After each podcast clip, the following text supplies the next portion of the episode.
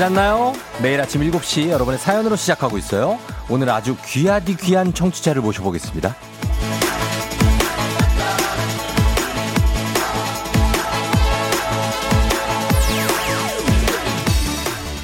청취율 조사 분석 결과 너무나도 감사한 3, 4, 50대 청취자와는 달리 전멸한 20대 청취자 눈 씻고 찾아봐도 찾을 수 없는 귀한 20대 어디 계세요?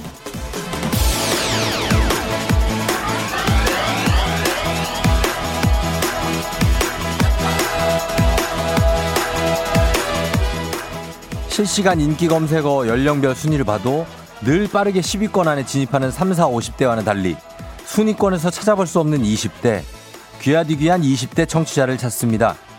20대 듣고 있다면 주민등록증 뒷번호는 잘 가린 다음에 출생 연도만 보일 수 있게 인증사진 보내주세요. 단문 50원 장문 100원의 문자 샵 8910 11월 23일 월요일 당신의 morning 파트너 조우종의 FM 대행진입니다.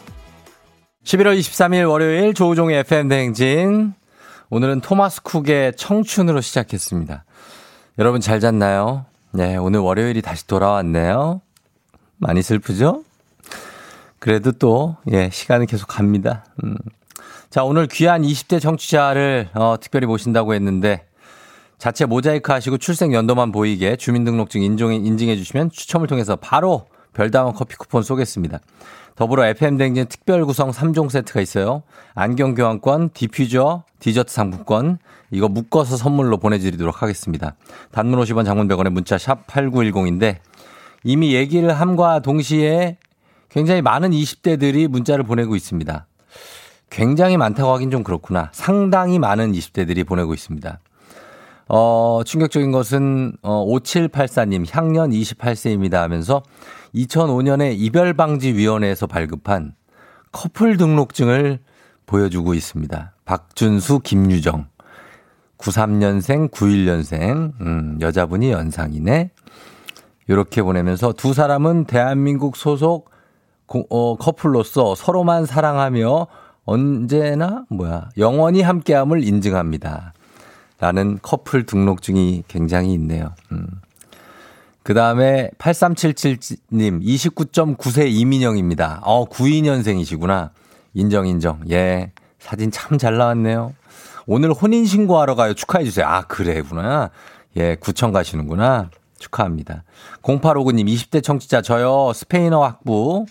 예, 우리 세연 양도 반갑고요. 93년생. 78, 되게 많네. 99년생도 있네. 수연 씨. 어, 그리고 97년생인데 이름은 모르겠고, 6729님. 0730님, 아빠랑 차에서 잘 듣고 있어요. 쫑디 항상 그 텐션으로 쭉 함께 해주세요. 어, 뭐야, 이분은 01년생이야? 건대호. 와, 이게. 이게 무슨 소리야? 아니, 어, 그게 아니라 01년생이 진짜로 이거 보냈어요. 어? 아, 나 이 사람. 의심을 하지 말라니까 진짜 여기 올라와 있어요. 01년생이. 6019님 29세. 어, 0635님 김나은 양. 엄마랑 매일 듣는 96년생. 뭐 이렇게 많이 있습니다. 굉장합니다. 예. 쭉쭉 있어요. 2419님 맨날 출근할 때마다 듣는 20대 여기 있어요. 머리 말려야 돼서 바쁘지만 짬내서 보냅니다. FM댕진 짱짱짱 하셨고요. 예, 그리고 출근길에 잘 듣고 있는 3358님 이왕 한 김에 다 하자. 4993님 대학원 연구실 가는 길에 항상 재밌게 들어요. 와, 재훈 씨 96년생인데 사진을 너무 지금 나이 들어 보이게 찍었어. 어. 0878님, 안녕하세요. 20살 재수생입니다. 1년 동안 재수를 준비하며 매일 재수학원 가는 길에 FM댕진 잘 듣고 있어요. 수능 잘 볼 수 있도록 응원해주세요. 01년생, 다이양. 예, 수능 꼭 잘 봐야 돼요. 12월 3일 준비 잘하고. 5697님도 아침에 듣는데 기분 좋네요. 3530님, 아직 20대입니다. 끝자락. 2238님, 저요, 저요. 94년생, 경현 양. 그리고 9028님, 20대 등장입니다. 95년생 이슬기 양. 많습니다. 2683님도 아버지랑 같이 출근하면서 듣고 계신. 그러니까, 어, 여자분들이 아버지랑 같이 출근하면서 듣는 분들이 굉장히 많네요. 예, 엄마랑 출근하면서 듣는 분들도 많고. 6522님 새벽에 학교 급식 채소 공산품 유통을 책임지는 20대입니다. 출근길에 항상 들어요 하셨습니다. 고맙고요. 태민군 고맙습니다. 예. 1966님 01년생 천안으로 셔틀버스 타고 가는 길에 아저씨 FM 댕진 듣고 가네 하셨습니다.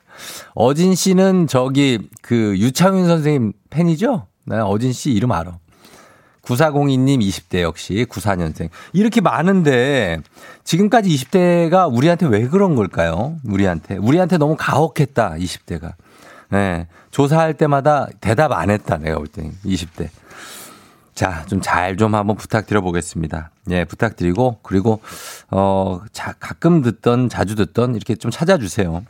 그리고 우리 어, FM 대행진은 역시 30대, 40대 참여율이 높죠. 50대, 60대도. 그분들이 사실 우리를 먹여 살려 주시는 분들이고 항상 또 감사합니다. 오늘은 근데 오늘 하루는 아마 20대의 참여를 한번 기다려 보도록 하겠습니다. 20대 오늘 한번 챙겨 봅니다. 자, 그리고 초중고 퀴즈 부담 없이 풀 수 있는 애기야 풀자도 많이 참여해 주시고요. 단문 50원 장문 100원의 문자 샵 8910으로 신청해 주시면 되겠습니다. 어, 시간이 좀 많이 갔습니다. 자, 날씨 좀 알아보겠습니다. 기상청 연결합니다. 강혜종 씨 오늘 다시 전해 주세요.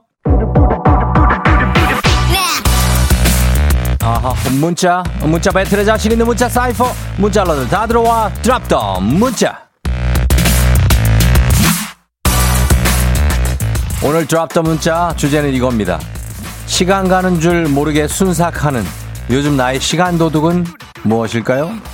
단문 50원 장문 100원의 문자 샵 8910 콩은 무료입니다. 시간 가는 줄 모르게 순삭 돼버리는 요즘 나의 시간 도 둑은 뭔지 보내주세요. 소개된 모든 분들께 외식 상품권 준비하고 있을게요. 음악 들으면서 옵니다. 음악 조금 우리가 느낌 있게 신나게 한번 가봅니다. 아리아나 그란데 프로블럼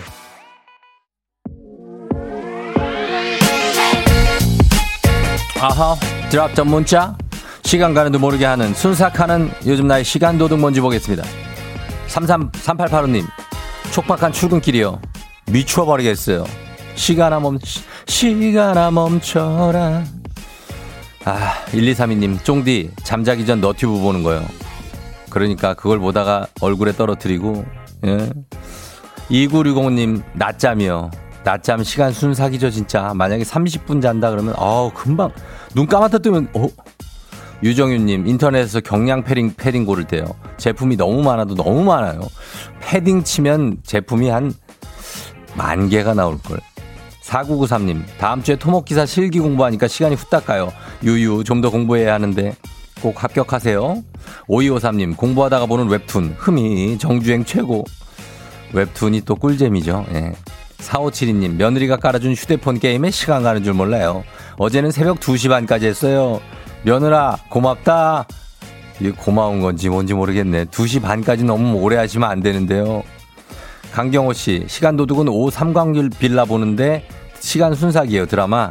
요즘 여자 주인공 출생의 비밀이 밝혀져서 시간 순삭이에요. 오 삼광 빌라, 예, KBS 드라마입니다. 7898님, 카메라요. DSLR 카메라 샀는데 책 보면서 공부하느라 정신이 없어요. 한 번 빠지면 한 2년짜리예요, 이거. 그 다음에 어주호 씨, 퍼즐 맞추기.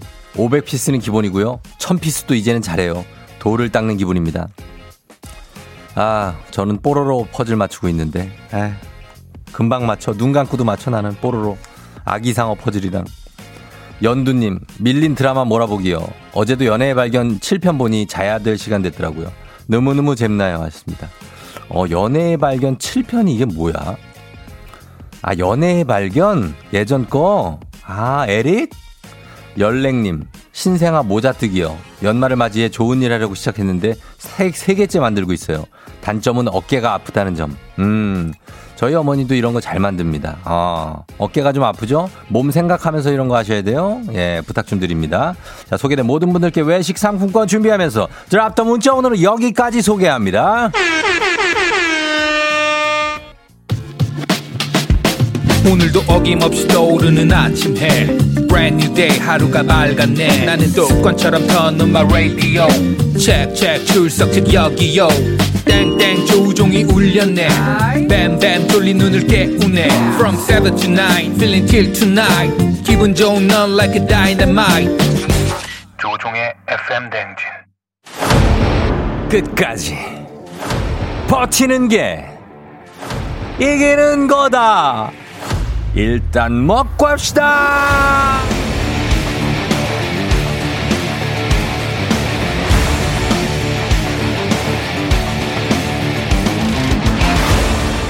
워렌 버핏의 명언 다들 아시죠? 오늘 하루도 잘 버티는 자가 승리하는 겁니다. 버티, 버틸 힘 일단 먹고 하시죠. 손지영님, 건강검진 때문에 어젯밤부터 금식했더니 배고파서 못 참겠어요. 그래도 검진 끝날 때까지 잘 버텨야 되겠죠? 고달픈 하루가 시작될 겁니다. 버텨야 됩니다. 주식회사 홍진경에서 더 만두 드립니다. K79014225님, 오늘이 아들 생일이라 유치원에 보낼 케이크 사려고 빵집 문 여는 시간에 맞춰 다녀왔어요. 근데 정작 제가 먹을 빵 하나를 못 고르고 그냥 나왔네요. 이렇게 가장은 버티는 거죠. 그걸 왜 못 골라? 나 골라야지. 국민 쌀국수 브랜드 포메인에서 외식 상품권 드립니다. 유정윤님, 날씨도 추운데 오늘 혼자 야근해야 돼요. 혼자 잘 버틸 수 있게 응원해주세요. 디저트가 정말 맛있는 곳 디저트 3구에서 매장 이용권 드립니다. 치킨님, 전 온라인 수업하는 학생이에요. 수업 끝나면 너무 배고파요. 간식 주시면 잘 버텨볼게요. 드립니다. 건강한 오리를 만나다 다양오리에서 다양오리에서 오리 스테이크 세트 드립니다. 4623님, 왜 오늘이 월요일이에요? 어떻게 벌써 월요일이에요? 아, 믿을 수 없지만 간식 주시면 버텨볼게요. 버티세요. 행복한 간식 마술 떡볶이에서 온라인 상품권 드립니다. 고영호님, 회사에 사표를 냈더니 사장님 문자로 월급을 올려주신다네요. 사장님이 문자로요. 구간이 명가림을 이제 아신 것 같아요. 더더 버티며 근무해 볼게요. 본인의 능력입니다. 카레와 향신료의 명가 한국 SB식품에서 쇼핑몰 상품권 드립니다.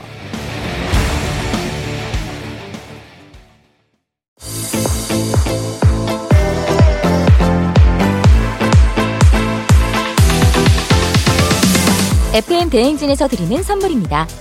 나를 찾는 행복 여행 템플스테이에서 공기청정기 앉을수록 느껴지는 가치 휴테크에서 안마의자. 겨울이 더 즐거운 알펜시아 리조트에서 숙박권과 리프트 이용권. 일동 코스메틱 브랜드 퍼스트랩에서 미백 기능성 프로바이오틱 마스크팩. 센스 있는 국민 매트리스 센스맘에서 매트리스. 문서 서식 사이트 예스폼에서 문서 서식 이용권. 헤어기기 전문 브랜드 JMW에서 전문가용 헤어드라이어. 맛있는 건 더 맛있어져야 한다. 하야코리아에서 하야잼과 하코커피 세트. 대한민국 면도기 도르코에서 면도기 세트. medical skincare 브랜드 DMS에서 코르테 화장품 세트. 갈배 사이다로 속 시원하게 음료.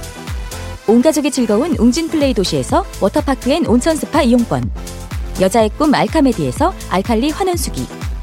첼로 사진 예술원에서 가족 사진 촬영권.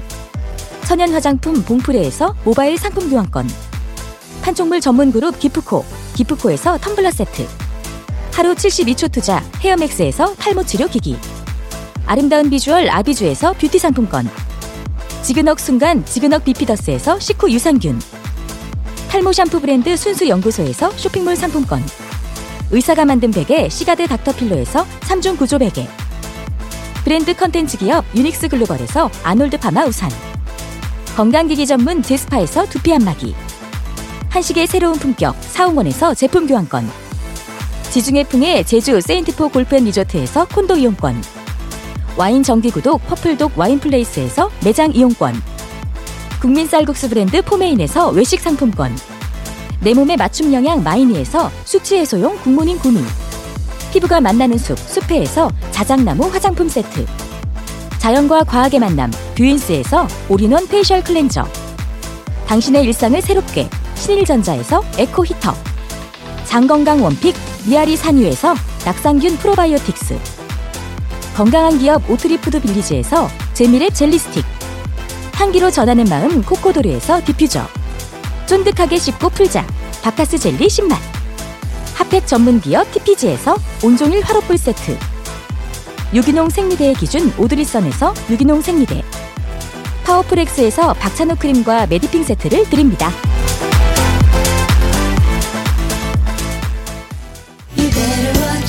호호호호 어린이 여러분. 미리 Merry Christmas. 쫑디 삼촌이 있는 FM 대행진에서 산타 할아버지와 통화할 수 있는 시간을 마련했답니다. FM 대행진 카카오톡 플러스 친구로 메시지를 보내주세요. 산타 할아버지가 확인할 거예요. 네 산타 할아버지 확인하겠습니다. 몸으로 말해요. 오늘 문자 첫 번째 정답 산타 두 번째 노루인가 아니지? 네, 루돌프인데 야, 정답 문자 너무 안 오네. 아, 나 이거 보람이 없, 없다. 몸이 아프다. 음악을 들을게요, 음악을. 토이의 바램. 내가, 나의 바램. 문자가 너무 많았다. 바램 전하면서 저희는 2부에 애기의 풀자로 다시 올게요. 기억조차 나질 않아 우리 헤어졌던 그 거리에 풍경들만이 내 마음 속에 남아있어 그것조차도 잊을까 난 두려워져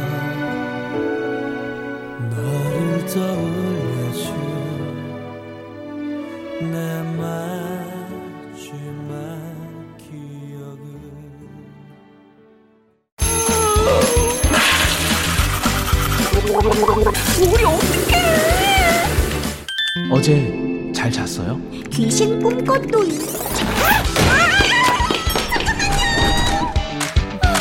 아무리 바빠도 챙길 건 챙겨야죠. 조우종의 FM 대행진.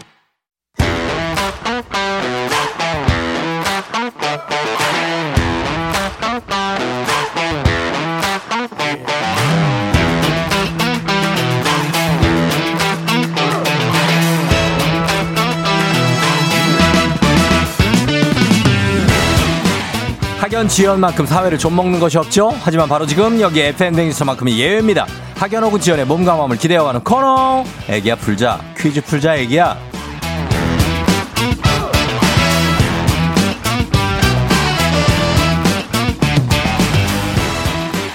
학연 지연의 숟가락 살짝 얹어보는 코너입니다. 애기야 풀자 동네 퀴즈 정관장에서 여자들의 홍삼 젤리 스틱 화해락 이너제틱과 함께합니다.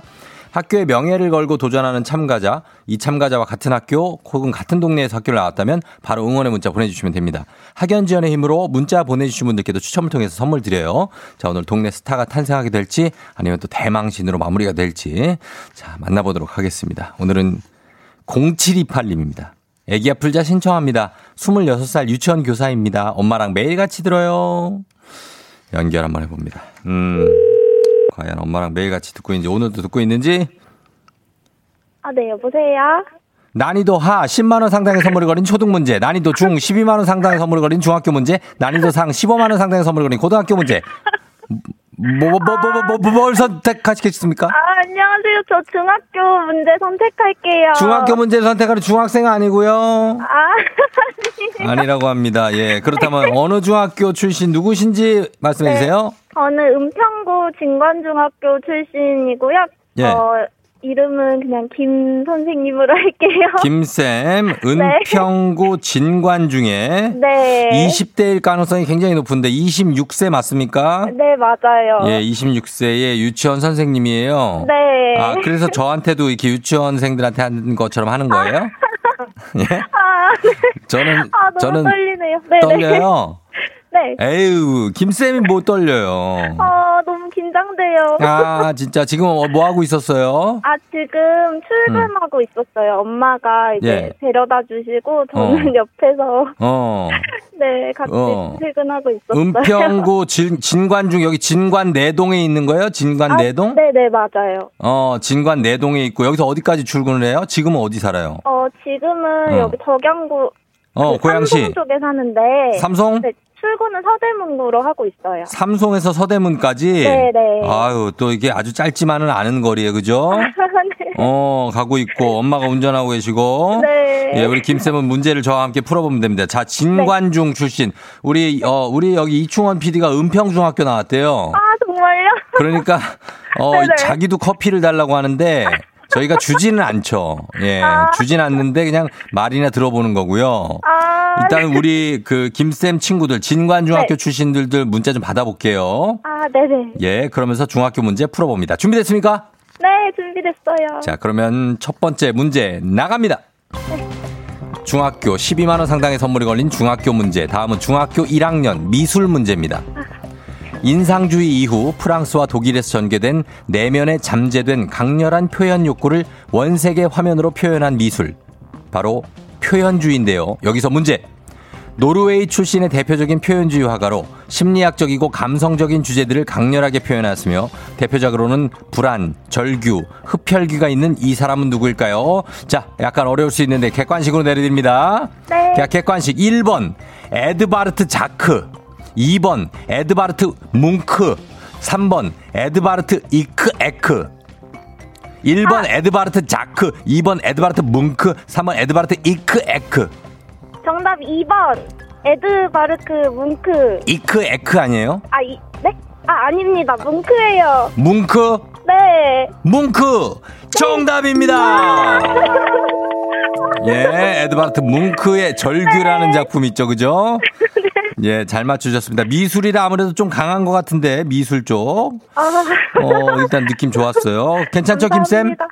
네네, 좋아요. 너무 예, 좋아요. 잘 풀고 있습니다. 자, 이번에는 우리 사이 지연, 학연 지연 타파를 외치지만 여기서만큼은 학연 지연 중요합니다. 동네 친구를 위한 보너스 퀴즈. 자, 진관중학교를 다니고 있는 김쌤. 현재는 유치원 교사로 계시고요. 26살. 자, 지금 김쌤과 같은 동네 학교 출신들 응원 바- 문자 보내주시면 됩니다. 은평구, 진관, 은평구 다 포함합니다. 은평구에 뭐 음, 응암동, 뭐 저기 충암고, 뭐 이런 거 다 포함해가지고 은평구 쪽에서 많이 보내주고 하나고등학교 뭐 환영합니다.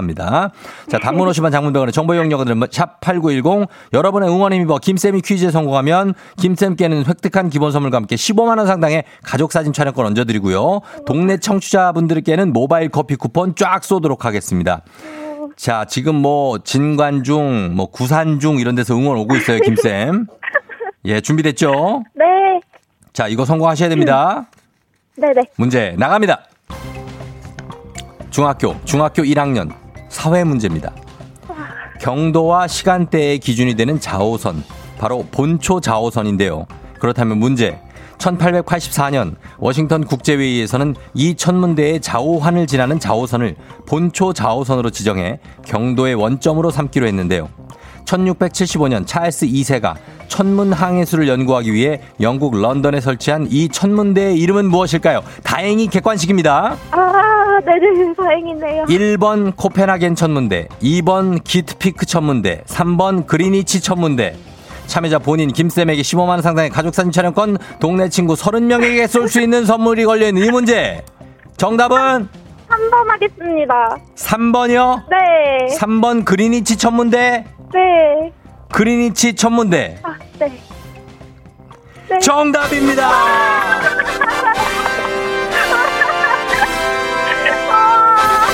예, 정답은 그리니치 천문대였죠. 영국에 있습니다. 잘 맞춰주셨습니다, 김쌤. 감사합니다. 예, 네. 두 문제 닮았, 닮았, 올백이에요, 올백. 예. 그래, 어때? 지금 느낌이, 기분이 어떠신지. 예. 아, 지금 너무 떨린데 다행히 객관식으로 나와서 네. 네, 그래서 맞출 수 있었던 것 같아요. 감사합니다. 음, 그래요. 뭐 하고 싶은 말 있어요? 혹시 뭐 엄마한테라든지 뭐 아, 누구한테? 네, 사실 오늘 엄마 생신이신데. 아, 그래요? 엄마, 네, 예, 예. 항상 너무 고맙고. 음, 회원을 요즘에 많이 못했는데 너무 사랑하고. 음, 또. 엄마 사랑해. 그래. 어, 그리고 쫑디한테도. 쫑디도, 예. 네, 쫑디 항상 네. 아침에 저 출근할 때 너무 떨리고 불안하고 무서운데 이제 예. FM 대행진 들으면서 힘내거든요. 예. 쫑디 항상 감기 조심하시고 쫑디도 힘내세요. 아유, 감사합니다. 정말. 예, 저희도 힘낼게요. 우리 네. 김쌤이 많은 분들한테 그 에너지를 많이 주는 것 같아요. 예, 그래서 저희는 그래서 삽니다. 네. 아, 사랑해요. 아유, 어머니, 예, 어머니, 감사합니다. 사랑합니다. 네. 예, 자, 두 분, 어, 잘 출근 서대문까지 잘 가시고, 네. 저희가 가족 사진 촬영권에다 기본 선물까지 선물 챙겨 드릴게요. 아, 감사합니다. 그래요. 생일 축하드리면서 안녕. 네, 안녕. 예. 네. 자, 어, 은평구 진관중 출신의 김쌤, 26세. 자, 출근길에 엄마 생신을 맞아서 이렇게 겸사겸사 전화를 해 주셨습니다. 어, 문제 잘 맞췄고, 9676님, 와, 진관중학교 근처 은평 누태원에 거, 거주하고 있어요. 저희 아이 동북유치원 다녀서 진관중 앞에 걸어 다녀서 매일 봐요 하셨습니다. 그래요. 반갑습니다. 6019님, 오, 아니, 저 은평구 진관동이요? 코앞에 중학교네요. 파이팅 하셨습니다. 예. 진관 중학교를 나오신 분들이 좀 보내주시라는 건데, 이분들도 한번 보내주시면 저희가 선물 쭉 쏘도록 하겠습니다. 아, 또, 소개팅 문자가 폭주를 해? 하여튼 가는, 그 연불에는 관심이 없고, 제밥에만 이렇게 관심이 있는 이런 분들, 어? 이게 이분들이 생신 축하하면서 얼마나 의미 있는 그런 어떤 퀴즈 풀이였는데, 어? 소개팅 문자? 그러나 우린 여기에도 관심을 갖고 있습니다. 예. 관심 있는 남자분들. 근데 이 김쌤이 솔로인지 커플인지 어떻게 알아? 일단 그건 우리가 다 알아볼 테니까 예, 우리 소개팅 문자 알겠습니다. 알겠어요. 진짜 워워 하시고. 자, 그러면서 저희가 바로 넘어갑니다. 청취자 여러분들을 위한 보너스 퀴즈 넘어갑니다. FM 댕진의 공식 귀요미 파랑이의 노래 오늘도 준비되어 있습니다. K80082573님, 파랑이 때문에 출근길에 매일 혼자 웃어요 라고 보내주셨는데요. 맞습니다. 이 시간 여러분을 위한 힐링타임, 파랑이의 노래를 듣고 힐링하시면서 제목을 보내주시면 됩니다. 정답자 10분 추첨해서 스킨케어 세트 드리도록 하겠습니다. 짧은 걸 50원, 긴 건 100원이 드는 문자 샵 8910 무료인 콩으로 보내주세요. 자, 귀요미 파랑아. 찬 바람이 조금씩 어. 불어오면은 밤 하늘이 반짝이더라 잘한다. 긴 하루를 보내고 집에 들어가는 길에 네 생각이 문득 나더라 어디야 지금 뭐해 어, 여유가 있네, 이제? 뭐, 뭐, 뭐 해야 하고 끝이야, 여기까지? 음. 야, 어떻게 이렇게 똑똑한 딕션으로 이렇게 불러줬지? 예. 너무나 우리가 뭔지 알겠는데, 저는 이 노래를 마스터했거든요. 와이프 생일에 불러준다고. 자, 파랑이 노래 다시 한번 들어봅니다. 들려주세요. 찬 바람이 조금씩 불어오면은 밤 하늘이 반짝이더라 좀 감성적으로 해야지. 긴 하루를 그렇지. 보내고 집에 어. 들어가는 길에 좋아, 철이 좋아. 네 생각이 문득 나더라 음. 어디야 지금 뭐해 오케이. 예. 자, 요거 여러분, 이, 무- 이 노래 제목을 보내주시면 됩니다. 얼마 전에 저희 프로그램에 출연했던 분이죠. 예, 그분의 노래입니다. 자, 제목 받으면서, 어, 짧은 걸 50원, 긴건 100원에 문자 샵 8910 콩은 무료입니다. 음악 듣고 올게요. 원투의 별이 빛나는 밤에.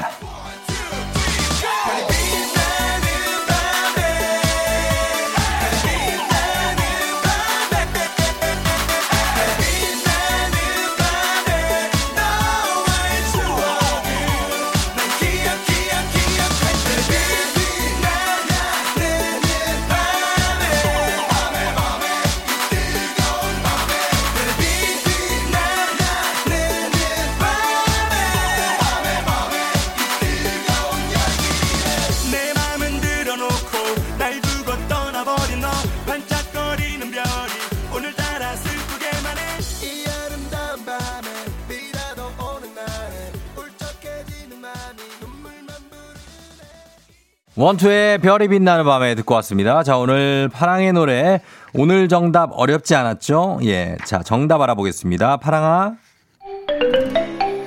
찬 바람이 조금씩 불어오면은 음.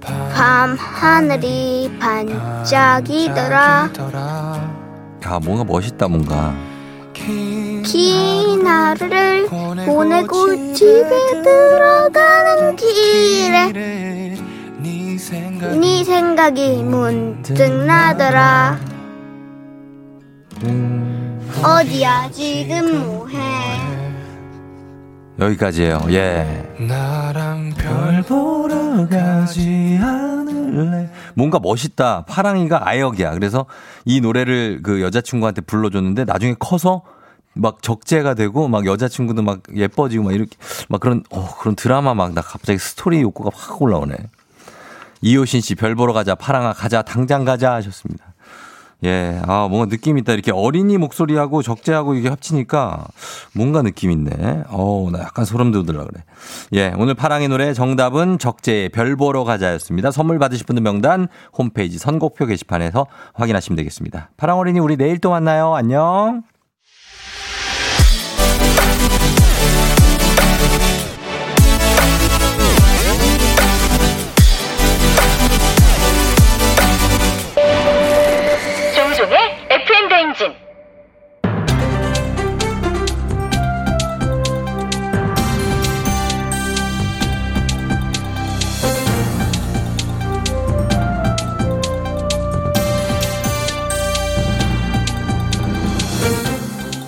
반갑습니다. 돌아온 안윤상의 빅마우스 저는 손석회입니다. 다이어트를 결심하지만 실천이 쉽지 않은 요즘 운동 효과와 신진대사를 높여주는 간단한 방법 지금부터 공개되지요. 누구인가? 지금 맨날 입으로만 살 빼야 한다고 하고 움직이지 않고 계속 먹기만 하는 자는 누구냔 말이야. 살을 빼려거든 일찍 일어나 부지런히 움직여도 부족할 지인데 여태 이불 속에서 버티고 있는 이런 미련한 똥막대기 같은 자 누구냐고 하였어. 당장 일어나지 못하겠는가? 그게 다 이유가 있지요. 많이 움직이면 평소보다 더 많이 먹게 된다는 함정이 있어 움직임을 최소화하는 거지요. 뭐라? 아니 이런 마구니가 시인자 같으니 지금 그것을 변명이라고 하는 게야. 걸을 때 거들 때 거들 때요 걸을 때요. 말씀하시지요. 아, 걸을 때도 팔꿈치를 90도로 구부린 상태에서 앞뒤로 흔들며 성큼성큼 걸어야 이 칼로리 소모를 15%를 향상할 수 있다는 것. 어찌 정녕 모른다는 말이야. 오타가 난 걸 몰랐단 말입니까? 어. 몰라도 알고 싶지 않지요. 제가 먼저 영화인 오늘 더 격렬히 아무것도 하고 싶지 않지요. 이런 미련한 자를 보았는가? 그러면서 무슨 살을 빼겠다고 입방정을 떨고 있는 게야. 백날 평평한 러닝머신 뛰는 미련한 자도 마찬가지이니라. 정녕 그대들은 러닝머신을 경사지도록 해야 에너지가 60% 증가한다는 사실을 어찌 모른단 말이야. 그리고 운동을 할 때는 헤드폰을 사용하여 음악을 들으면 운동 강도가 높아져 더 많은 칼로리를 소모할 수 있다는 사실을 정녕 그대들은 모르고 있었단 말인가. 맞습니다. FM 댕진 들으면서 산책 중이다, 등산 중이다, 운동 중이다. 이런 사연이 많이 오는 이유라는 생각이 지금 들지요. 음악이 살 빼기 특효라고 해도 과언이 아닐 것 같은데요. 그래서 FM 댕진 애청자들이 그토록 리믹스가 흐르는 벌써 8시 코너를 기다리고 좋아하는 이유겠지요. 그러하냐. 자, 그러면 그런 의미에서 금부장은 어서 철퇴를 거자. 이 중원 피디를 감시토록 하라. 애청자들은 그, 그 애청자들의 흥은 물론 살 빼기까지 책임지는 이런 중대한 코너 벌써 8시 리믹스. 그냥 뚝딱뚝딱 만들 것이 아니라 더욱더 가열차게 열심히 만들도록 지켜봐야 할 게 아닌가 이 말이야. 예. 지금도 매일 밤 피땀 눈물을 갈아 넣어 만들고 있지요. 하면 이제는 뼈를 갈아 넣어야겠구만. 그렇지 아니하고는 짐이 어찌 곰피디에게 벌금을 물리도록 하겠다. 그러지 않는다면 벌금은 4달러.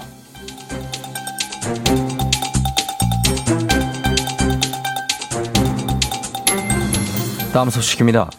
직장 내 괴롭힘 금지법 시행된 지 1년 4개월이 지났지요. 그런데 적용 범위가 좁아 반쪽짜리 금지법이라는 지적이 꾸준히 제기돼 왔는데요. 문제는 직장 갑질 119에 접수된 갑질 제보 모두 30인 미만 중소기업과 가족 기업에서 일어난 일이라지요. 안녕하십니까 박영진입니다.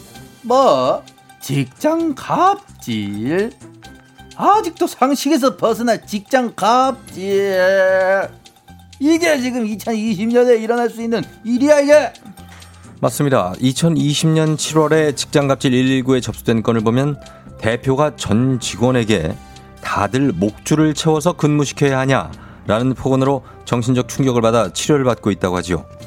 뭐 목줄 사람한테 목줄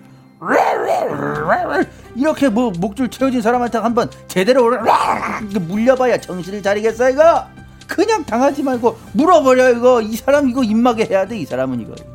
맞습니다. 안타깝게도 어디서 말대꾸를 하냐며 볼펜을 집어던지며 사람을 집어던질 수 없어서 볼펜을 던졌다고 했다지요. 어허, 또 다른 회사의 사장은 직원의 실수에 화가 나 욕을 하며 들고 있던 컵을 깨뜨리고 책상 파티션을 발로 차고 위협하듯 다가와 어깨를 손가락으로 미는 행동까지 서슴지 않았다고 하지요. 뭐?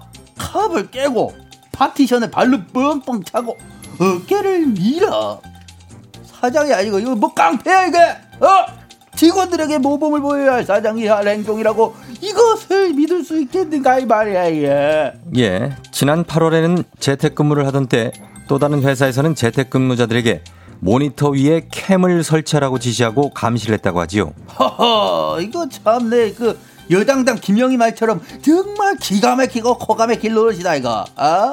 왜 그런 명절에 일정 금액 상납도 강요하고 가족 행사나 집안일도 해주라고 하지 물론 있었지요. 허허 상사의 가족이 하는 가게에 가서 매일 밤 청소를 해주고 지속해서 돈을 빌려가고는 단 한 푼도 갚지 않았다지요.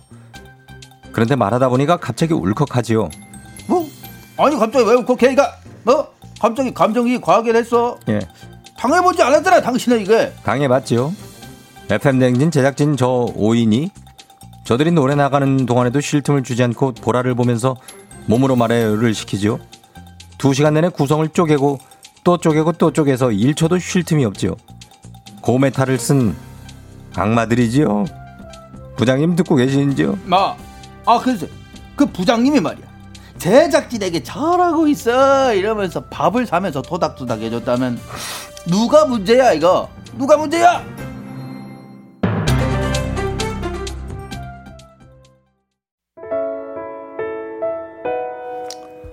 2부 끝곡으로 박보검의 내 사람 전해드리면서 저희는 3부로 넘어갑니다. 오늘 20대 청취자 우대합니다. 나 20대 다 하신 분들 인증사진 보내주시면 좋겠습니다. 저희는 3부에 다시 올게요. 아시 나요. 내 눈물이 말하잖아요. 내가 살아온 동안 내가 살아갈 동안 그댄 그댄 내 전부인 거죠. 내 사람인 거죠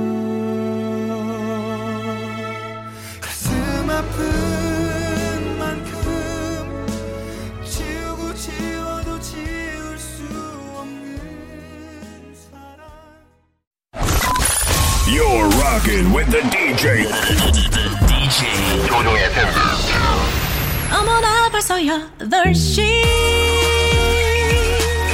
어쩌지 벌써 8시네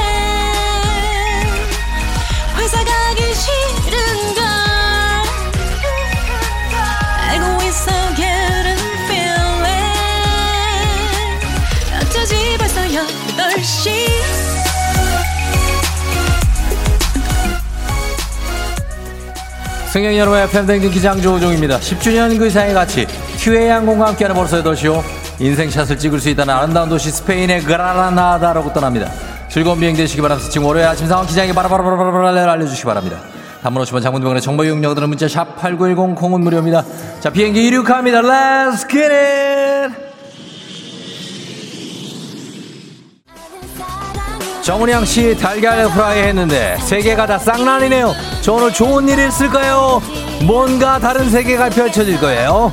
권혁기 씨 8시 아, 야간 근무 후 집으로 가는 길인데 24시 국밥집이 자꾸 부르네요. 이리 와 이리 와.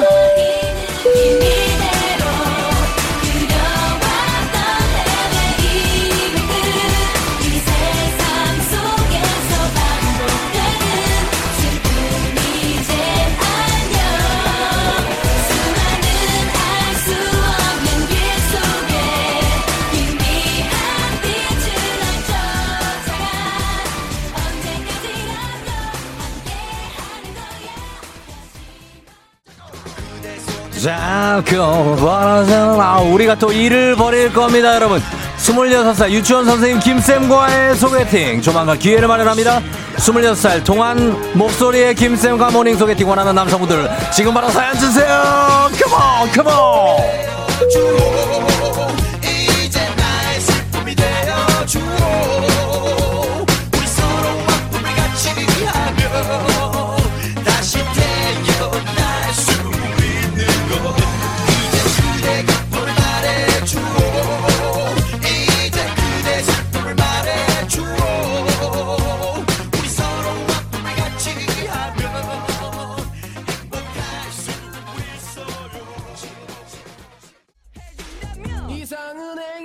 오, 예, 빠밤빠밤. 김혜진 씨 티모니 커피 사다던데, 아로 사왔어요. 이런 젊은 피, 아, 얼주가. 어강 씨, 엄마가 햄스터 사주셨는데, 학교 가지고 가고 싶은데, 엄마가 안 된대요, 안 돼. 집에서만 놀아요, 어강 씨.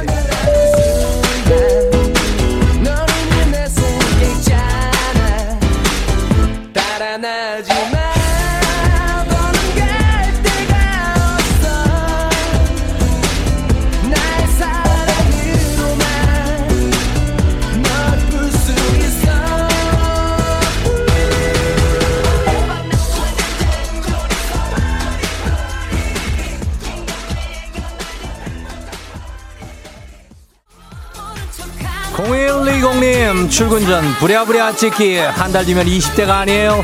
20대일 때 쫑디 날 챙겨줘요. 오늘 특별히 챙겨줍니다. 3354님 쫑디님 오늘 아침도 너무 추워요. 20대인데도 이렇게 추워도 되는 건가요? 유유유유 추운 날에 이불 속이 제일 좋은데 열심히 회사에 가고 있어요. 파이팅 하세요. Get it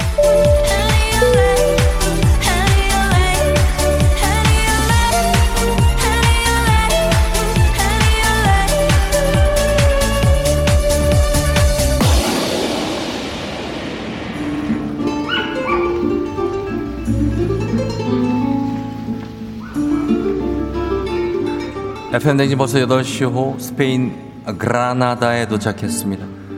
그라나다의 골목 감성 넘치는 건물 들 앞에서 인생샷 찍으시고 또 인생의 파트너까지 만날 수 있는 아름다운 곳입니다. 코로나 시대 여행을 떠나지 못하는 청취자들을 위한 여행지 ASMR 내일도 원하는 곳을 안전하게 모시도록 하겠습니다. thank you 감사 gracias 날씨 알아보도록 하겠습니다. 기상청 연결합니다. 강혜종 씨.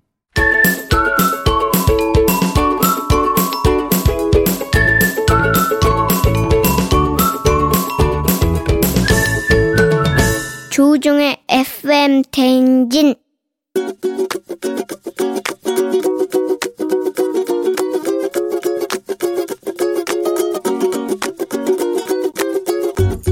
어, 저는 저희 엄마한테 얘기를 하고 싶은데요. 엄마가 밥 먹는 속도가 다른 사람들보단 좀 빠른 편이셔서 그것 때문에 좀 잔소리를 하고 싶네요. 저 거의 반 정도? 반도 안 먹어갈 때 엄마는 이미 식사 시간이 끝나서 뭐 혼자 설거지를 하고 계시거나 그러면 그 설거지 하는 것 때문에 제가 또 빨리 먹어야 되고 저도 약간 그때 되면 이제 소화가 잘 안 될 때도 있고 어, 엄마, 요즘에 어, 늦게 퇴근하는 나 때문에 시간 맞춰서 저녁 먹어주느라 되게 고생이 많은 것 같아. 그래도 엄마랑 하루에 한 끼라도 좀 같이 먹으면서 얘기할 수 있어서 좋은 것 같은데, 근데 엄마가 밥 먹는 속도가 좀 빨라서 너무 걱정이야. 어, 빨리 먹으면 소화도 잘 안 되고, 실제로 채기가 올라올 때도 있으니까 이제 속도 조절을 좀 했으면 좋겠고 나랑 먹을 때뿐만 아니라 또 다른 좋은 사람들이랑 먹을 때 더 맛있게 좀 식사 시간을 즐길 수 있었으면 좋겠어.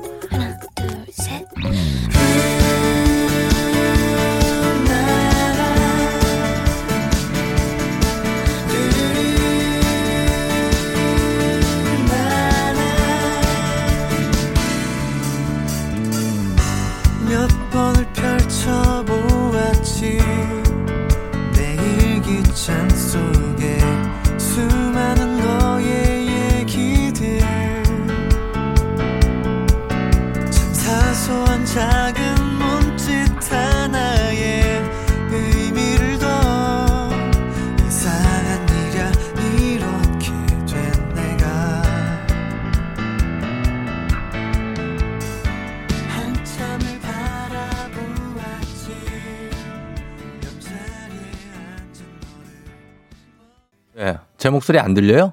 아, 좀 전까지 안 들렸습니다. 어. 똑바로 안 할 거야? 지금 저 엔지니어 제 동기거든요? 너 그런 식으로 너 우리가 배우지 않았어. 농담입니다. 예. 저희 친구 같은 동기가 예, 저기 앉아 있습니다. 자, 오늘 여러분, 어, 놀이플라이의 조금씩 천천히 너에게 들었고요. 오늘 청취자 잔소리 이주연님께서 어머니에게 밥 먹는 속도가 너무 빠르셔서 소화가 잘 안 되니 걱정이니 천천히 식사 시간을 즐길 수 있으면 좋겠다는 걱정과 당부의 잔소리. 저는 이거 양쪽이 다 이해가 됩니다. 밥을 빨리 먹고 기다리는 사람도 그렇고 좀 이제 늦게 먹- 먹는 사람도 좀 그렇고 서로 다 이, 해가 되는데 아무튼 요거 좀 잘 건강을 위해서 천천히 예 좀 드시셨으면 좋겠다는 이 따님의 사랑이니까 예 5472님이 오늘 아침에 엄마랑 저랑 전 줄 알았어요. 저도 반 정도 먹고 있는데 엄마는 벌써 설거지 중이요. 예 이런 경우가 있습니다. 왕눈이 님이 wow 딸 기특하고 착하네 우리 딸도 엄마 생각하려나 하셨고 6820 님도 저희 엄마예요 잡수시는 것만큼은 우사인 볼트 저리 가라 그러니까 엄마들 빨리 먹고 챙겨주시려고 그런 것도 또 있어요. 예. 자 오늘 말이죠. 그리고 저 애기 아플자 연결했던 26세의 유치원 선생님 김쌤. 과의 어떤 소개팅을 저희가 준비한다고 그러는데 남자분들이 처음에 막 관심을 보이다가 이거 뭐, 뭐야 이러고 말겠다는 거예요 뭐예요 저희가 민경석 씨랑 정윤아 씨 연결해 드리는 걸 봤잖아요 진짜로 해드린다니까요 그러니까 소개팅을 원하는 남성분들 용기를 내세요 연락처를 보내주시면 그 뒤는 저희가 다 어, 데코레이션하고 만들어냅니다. 그러니까 연락처 보내시고 기다리시면 됩니다. 네. 보내주세요. 문자. 단문호시반 장문병원에 샵8910 콩은 무료니까요. 한번 보내봐 주시고요. 저희는 바로 범블리 모닝 뉴스로 넘어갑니다.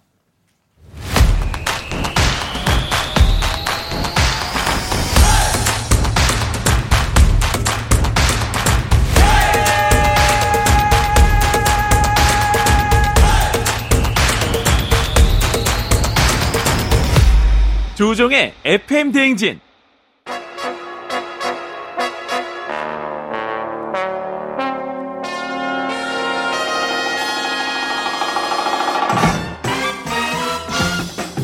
범블리, 범블리의 인기에 이미 뭐 타이틀이 바뀌었습니다. 범블리 모닝 뉴스. 하지만 아내는 아직 범블리의 인기를 통 모른다는 KBS 김준범 기자와 함께 합니다. 네, 안녕하세요. 예, 집에서는 범블리, 범블리 이런 걸 전혀 몰라요? 한번 얘기해 줘 봤어요? 아니, 얘기를 한 적이 없습니다. 아- 얘기를. 아마 모르는 것 같습니다. 예. 밥 먹다가 혹시 예. 범블리 알아? 이렇게 물어봐야지. 예? 아, 창피하게, 아니, 그리고 창피하게 어떻게 그런. 그 김준범 기자 예. 주변 분들은 그 아내분한테 예, 예. 범블리 인기를 좀 얘기를 해 주십시오. 아. 그죠? 같이 사- 사내 커플 아닙니까? 네, 맞습니다. 예, 그러니까. 지금 육아에 육아를 열중하고 하고 있어서 네. 아마 신경을 못 쓰는 것 같습니다. 아내가. 알겠습니다. 네. 그러나 우리는 범블리 모닝 뉴스로 이름 타이틀을 바꿨습니다. 아이고, 감사합니다. 예, 벗어나지 못해요. 아, 부담되네요. 예, 함께 가는 거죠. 예. 자, 오늘 첫 번째 뉴스도 한번 보겠습니다. 지금 일단은 다시 한번 코로나가 대유행이 되는 것 같습니다. 3차 네. 대유행. 네. 이제는 그냥 받아들여야 될 것 같은데 거리두기도 지금 이제 2단계로 상향이 되죠. 네, 맞습니다. 발표는 어제 있었고요. 네. 적용은 내일부터입니다. 네. 정확하게는 내일 0시부터 이제 음. 수도권이 거리두기 2단계로 올라가고요. 그렇죠. 수도권이 1.5단계로 올라간 게 지난주 목요일이었습니다. 19일. 어, 얼마 안 됐어요. 그러니까 일주일도 채 안 돼서 이제 1단계, 1.5단계, 2단계 바로 올라가는 거고 예. 호남권도 좀 상황이 안 좋아져서 음. 내일 0시부터 1단계에서 1.5단계로 상향되고요. 사실 가장 높은 단계로 올라가는 수도권이 제일 안 좋을 것 같은데 정확히 확산세는 지금 수도권은 어느 정도입니까? 지금 수도권만 따로 추려보면 네. 지난주 일주일 동안 발생한 확진자가 하루 평균 한 180명 정도 돼서 네. 지지난주에 한 90명 정도였습니다. 두 그러니까 딱 배네. 일주일, 일주일 사이에 두 배가 돼서 어. 지금 뭐 올리지 않을 도리가 없는 거고 그렇죠. 정부도 이제 3차 대유행이다라는 단어를 공식적으로 예. 공식 브리핑에서 사용하고 있습니다. 저 한 일주일간 정도 두 배가 되면은 이제 올리는 예, 조건이 원래 그게 충족하니까. 기준입니다. 예. 네. 자, 이번 3차 대유행. 앞선 1, 2차 유행과 가장 다른 점은 뭘까요? 일단 뭐 1차는 우리 그 대구 경북 중심의 신천지, 네. 2차가 이제 광복절 집회 8월에 있었던 건데 음. 그때와 비교하면 네. 가장 큰 지역적인 특징은 일단은 전국적이라는 겁니다. 그렇죠. 물론 지금도 수도권이 제일 심하긴 합니다만 네. 2차 때도 수도권 중심이었지만 2차보다 훨씬 전국적으로 많이 나오는 네. 양상이고 음. 가장 큰 특징은 아까도 제가 1차는 실천 신천지, 뭐 네. 2차는 광복절 집회라고 말씀드렸잖아요. 그런 근원지가 일종의 어떤 있어요. 예, 중심 집단이 있었어요. 네, 예, 예. 그리고 그런 집단 감염원이 있어서 네. 기억을 되짚어 보면 그때 저희가 어떻게 했냐면 음. 그 중심 집단에 있는 사람들을 집중적으로 검사를 했습니다. 신천지 신자, 뭐 그다음에 뭐 광복절 집회에 참가했던 사람. 예. 근데 지금은 그런 집단이 떠오르는 게 없잖아요. 실제로 없죠. 없고요. 없어요, 그렇기 지금은. 때문에 예, 예. 누구를 집중적으로 검사해서 누구를 집중적으로 격리해야 되는지를 음. 알 수가 없습니다. 그러네요. 그냥 막막한 상황이어서 예. 그만큼 일상생활 곳곳으로 퍼져 있기 때문에 뭐 딱 듣기에도 훨씬 더 위험하다는 게 느껴지실 거고 예. 단적으로 전파력 그 재생산 지수라는 게 네네. 지난주 내내 1.6까지 올라왔습니다. 그래서 음. 수학적으로 보면 이번 주에는 한 400명대, 네. 다음 주가 되면 600명대로 늘 수 있는 그런 가능성이 있어서 아. 더더욱 조심해야 되는 상황이고요. 사실 이 정도 되니까 사람들이 뭐냐면 아 이건 그냥 뭐랄까 자포자기도 아니고 뭐랄까 네. 그냥 이렇게 되면 어떻게 할 수가 없다라는 그런 심정 이거 뭐 어떻게 막아야 되냐 어디서 시작된지도 모르고 조심해야 될 때는 네. 어딘지도 모르고 뭐 이런 건데 지금 그래서 2단계로 간단 말이죠 그러면은 또 다시 여러 변화가 있을 텐데 여러분들 기억하셔야 될 것 같은 피부에 와닿는 가장 큰 변화는 뭡니까? 이게 이제 정확한 변화는 업종별로 장소별로 굉장히 다양합니다. 그래서 네. 한번 찾아서 읽어보시는 게 좋을 것 같은데 예, 예.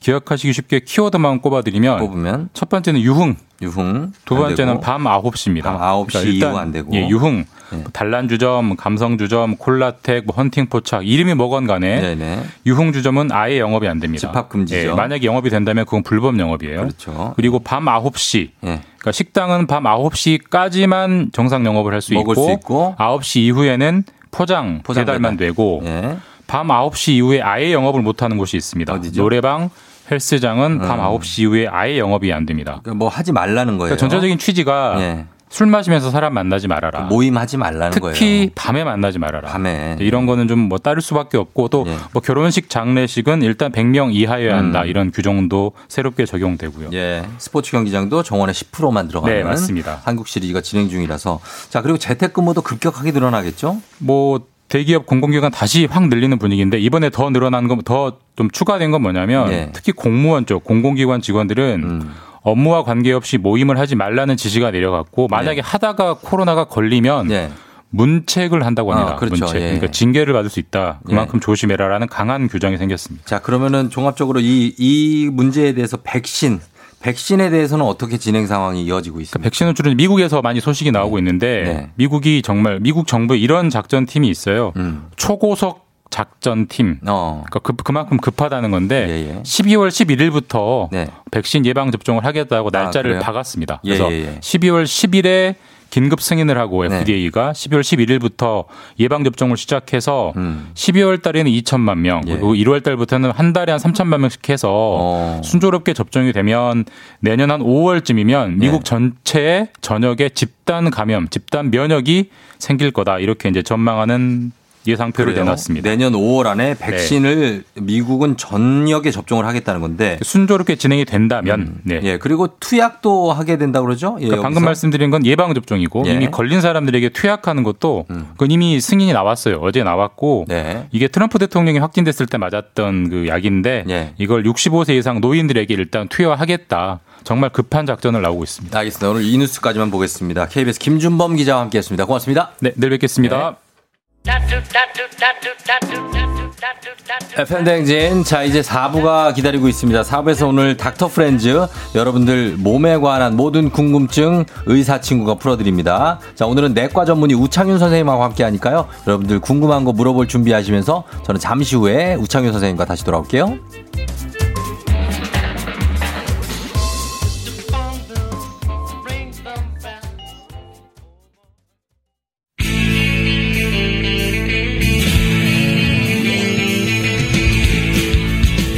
살아가면서 사자 들어가는 친구는 꼭 필요하다고 하죠. 의사, 판사, 변호사, 다른 건 없어도 우리에게 의사는 있습니다. FM 댕진의 의사 친구 닥터 프렌즈.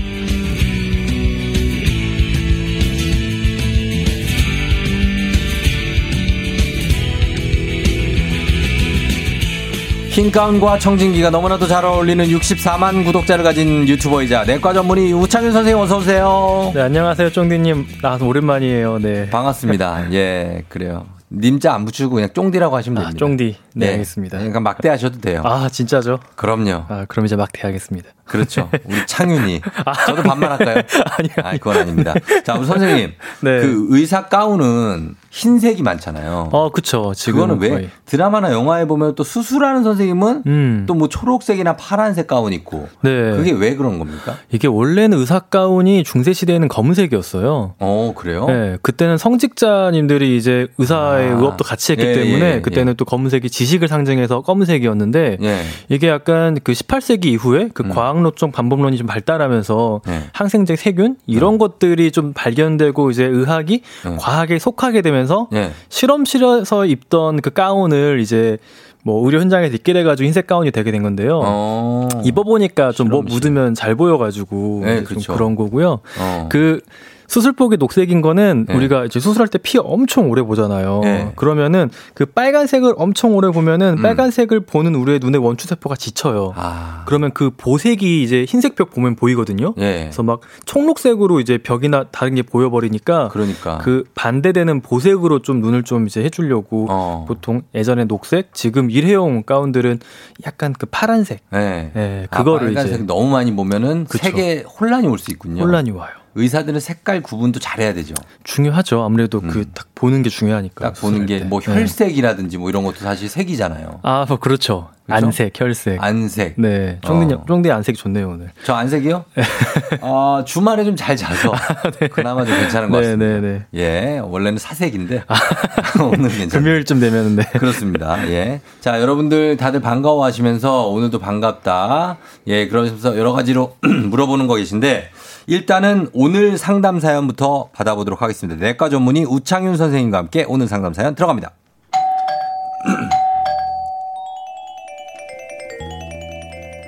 요즘 따라 몸이 정말 피곤합니다. 퇴근 후에는 집에 와서 기절, 잠을 자고요. 평소에 잠이 모자랐나 싶어서 주말 동안 충분히 휴식을 취했는데도 피로감이 사라지질 않아요. 주변에서 갑상선 문제일 수도 있다고 그러던데 갑상선이라는 게 이게 대체 뭐죠? 도와줘요, 닥터 프렌즈!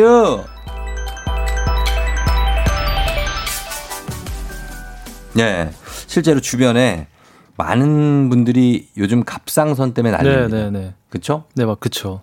갑상선 쪽으로 뭐 수술하시는 분도 있고 아, 굉장히 많아요. 시술하시는 분도 있고 네. 하는데 이게 호르몬이 여기서 나오잖아요. 갑상선 호르몬이 거기서 나오죠. 그래서 이게 뭔지를 일단은 갑상선이라는 것부터가 뭔지를 알려주셔야 될 것 같아요.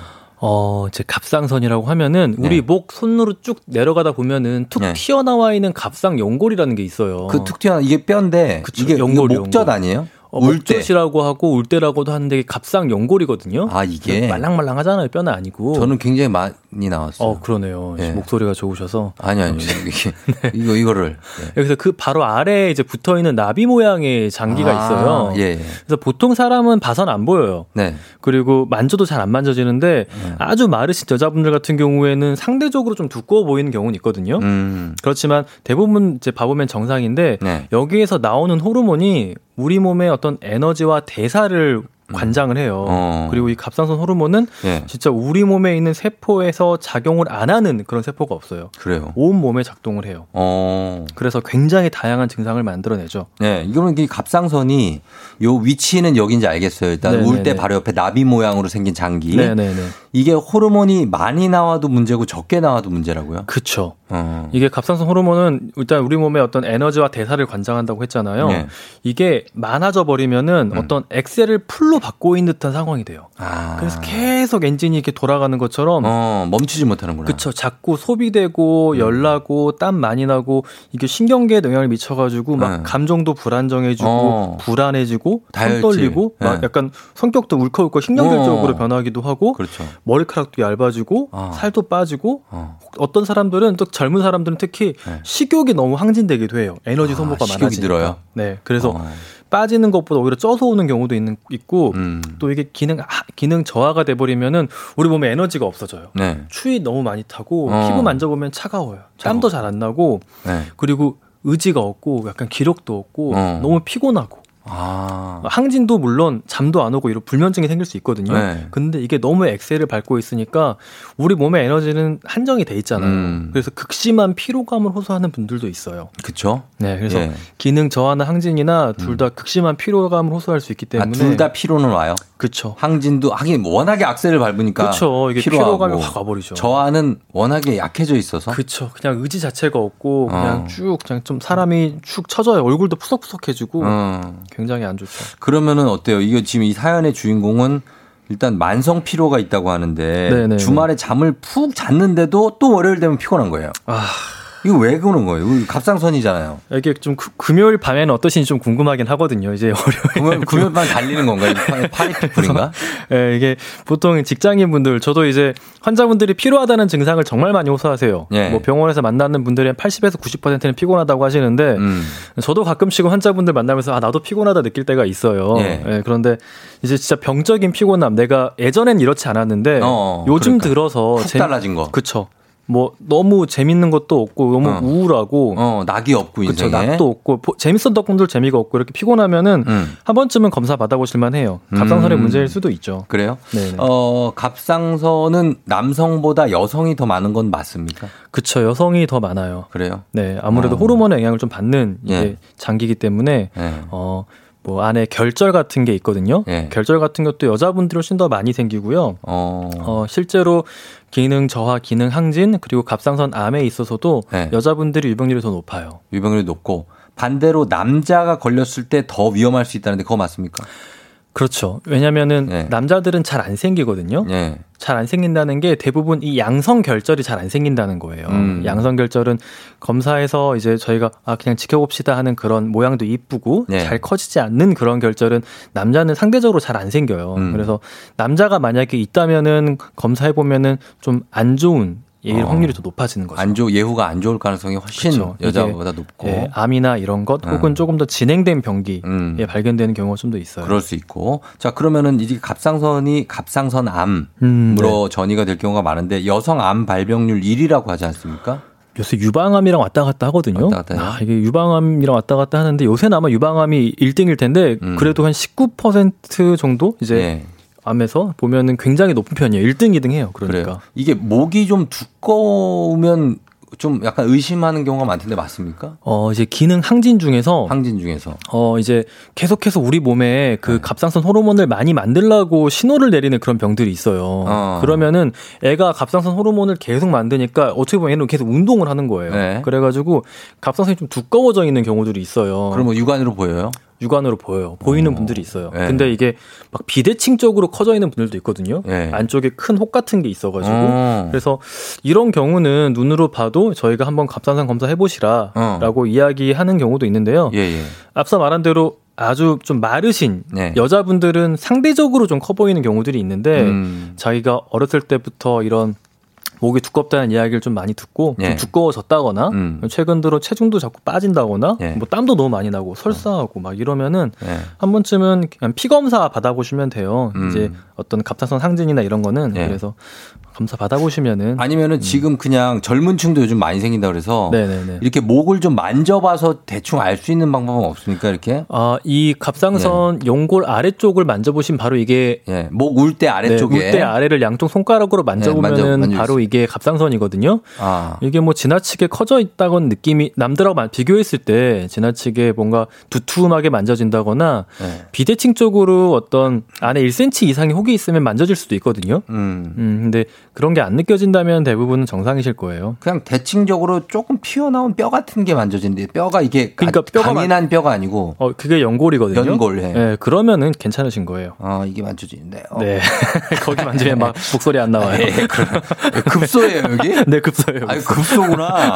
목소리 예. 안 나와요. 네. 그, 그리고 목을 이렇게 만져보고 저 최근에 어떤 기사를 보니까 갑상선에 이상이 생기면 네. 흰머리가 많이 날 수 있다고 하는데 이거 맞습니까? 어, 그거 맞는 말이에요. 어. 이게 그러니까 보통은 흰 머리가 예. 꽤 오랜 시간에 걸쳐서 흰머리가 나거든요. 뭐 그렇죠. 6개월, 1년 이렇게 변화가 생겨야 되는데 예. 이제 갑상선 호르몬은 음. 우리 모낭에도 영향을 미치고 음. 그리고 또 안에 있는 그 멜라닌 세포에도 영향을 미치거든요. 예. 그래가지고 항진이나 저하나 네. 머리카락이 빠지거나 얇아질 수도 있고 어. 갑자기 흰머리가 생길 수도 있어요. 흰머리가 네, 흰머리가 막 갑자기 생겼다. 네. 그러면은 뭐 갑상선 기능에 뭔가 문제가 혹은 변화가 생겼다는 걸 좀 의심해 볼 수도 있어요. 어, 의심해 보세요. 그리고 갑상선 질환이 생기면 살이 많이 찔 수도 아주 막 쭉 빠질 수도 있다는 거죠. 어, 굉장히 그럴 수 있어요. 편차가 커요, 그게. 이게 기능 저하가 있는 분들은 네. 진짜 근데 의지 자체가 없으니까 병원 참 좀 늦게 오시는 경우들이 있어요. 막 그렇겠다.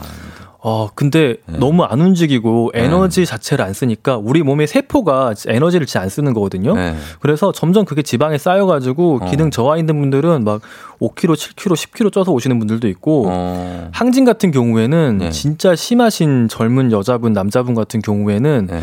몸에서 땀이 계속 나고 있어요, 진짜. 그래요? 네. 그러니까 어. 이제 삐쩍 말랐죠. 살이 계속 빠지는 거네. 살이 계속 빠지는 거예요. 살이 안 찌는 거예요. 본인도 음. 안 찐다고 이야기해요. 그리고 이야기해 보면은 막 자기 한 7kg, 8kg 빠졌다. 예. 아, 그런 분들이 있구나. 그런 분들이 있어요. 예. 그리고 그 그러면 이 갑상선 질환의 원인이 있겠죠. 이걸 이렇게 뭐 갑자기 음. 생기진 않을 거 아니에요. 내가 뭔가를 그쵸. 했기 때문에 생길 거 아니에요. 하, 이게 참 이게 알기 어려운데요. 예. 뭐 바이러스나 뭐 이런 거에 영향도 있다고 하는데 네. 갑상선에 이유 모르게 갑자기 염증이 생겨가지고 갑상선이 깨지는 그런 병도 있어요. 음. 그러면은 기능이 항진됐다가 저하가 되는 그런 네. 병도 있고 네. 자가 면역 질환도 있어요. 어. 내 몸이 그냥 내 몸을 공격해요. 내 몸을 공격해가지고 음. 이게 기능 항진이 되시는 그런 분들도 있고 예.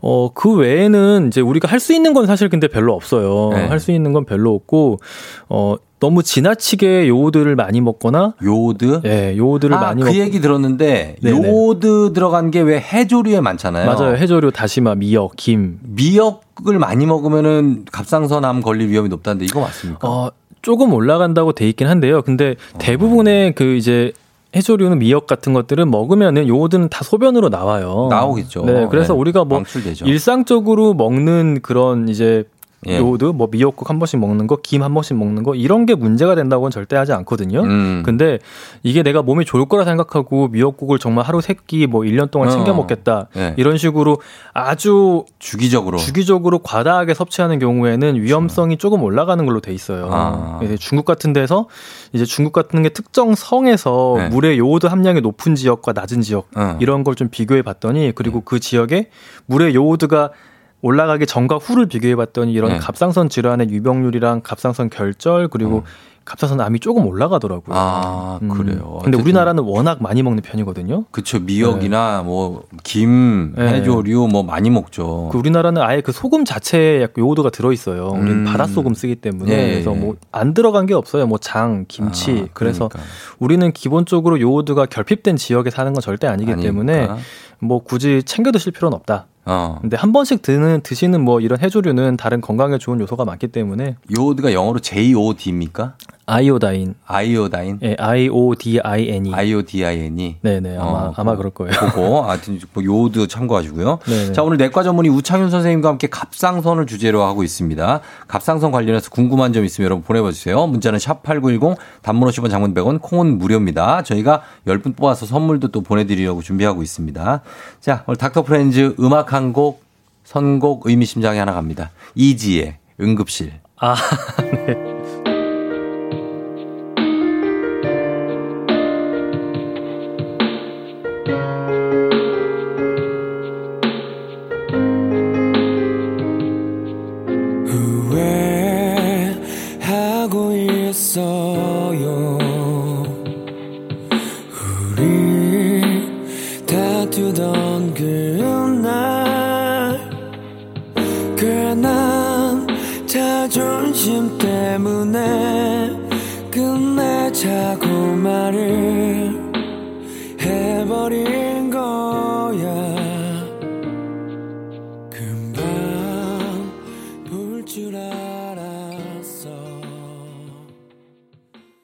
이지의 응급실 듣고 왔습니다. 자, 오늘 닥터 프렌즈 내과 전문의 우창윤 선생님과 함께하고 있습니다. 가- 갑상선을 주제로 함께하고 있는데, 어, 질문들이 굉장히 많아요. 차례차례 하나씩 회진 좀 돌겠습니다, 선생님. 네네 알겠습니다. 자, 꼬꾸루 님이 갑상선암도 초기에 발견해서 치료를 하면 완치가 되나요? 재발 같은 건 없나요? 어, 당연히 완치가 되고요. 갑상선 같은 경우에는 굉장히 천천히 자라는 암이에요. 음. 특히 우리나라의 많은 유두종암 같은 경우에는 굉장히 천천히 자라기 전- 때문에 네.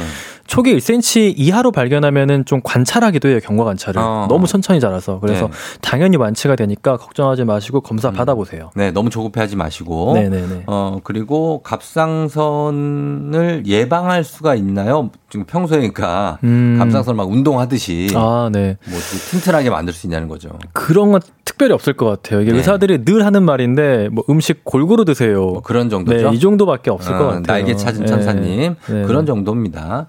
그리고 2258님은 초등학생, 초등학교 5학년 여자인데 흰머리가 생겨요. 말씀해주신 증상은 없는데 흰머리만 생겨요. 이럴 경우는요? 네, 아마 아니실 거예요. 갑상선 같은 경우에는 전신 증상이 항상 동반되는 거기 때문에 예.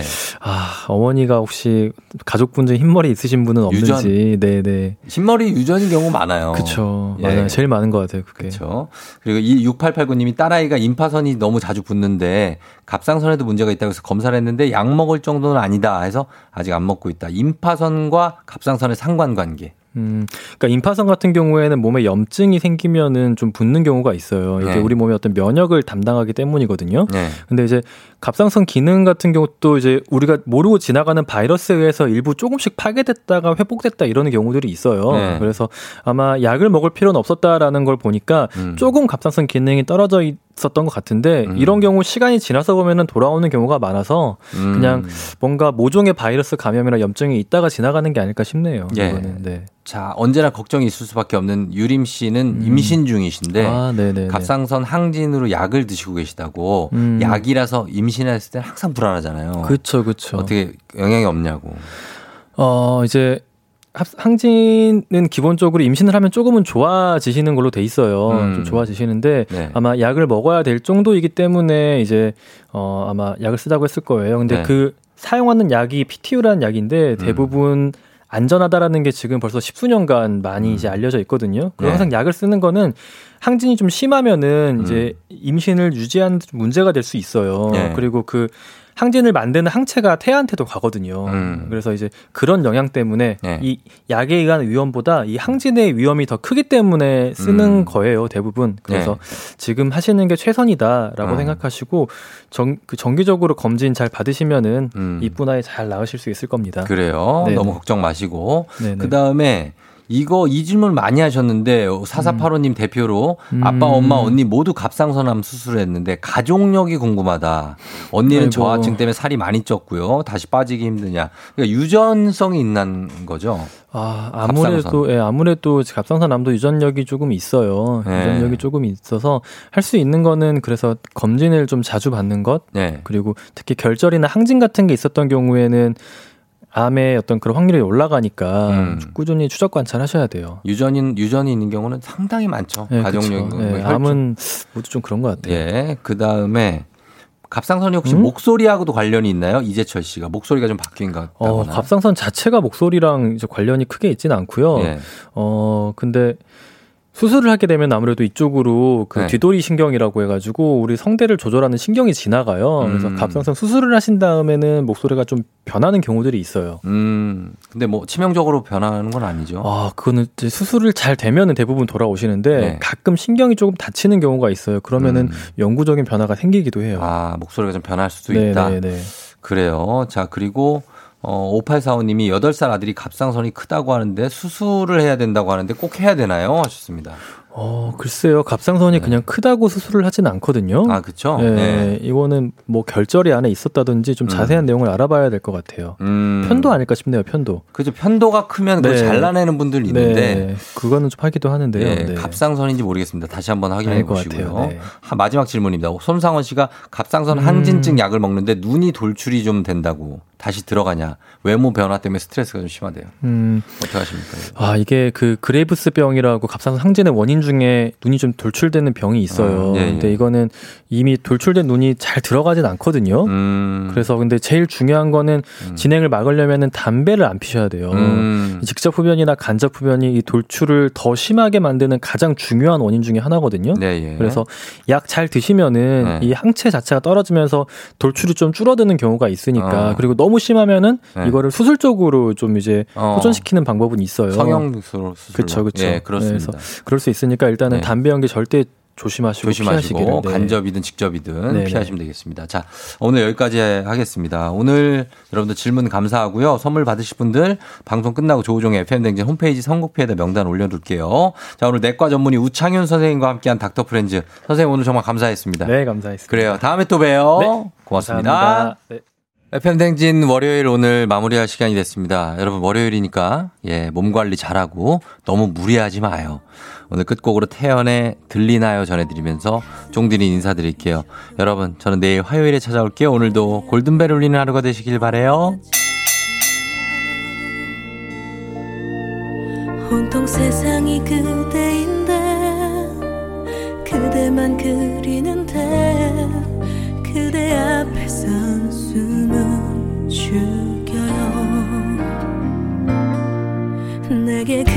그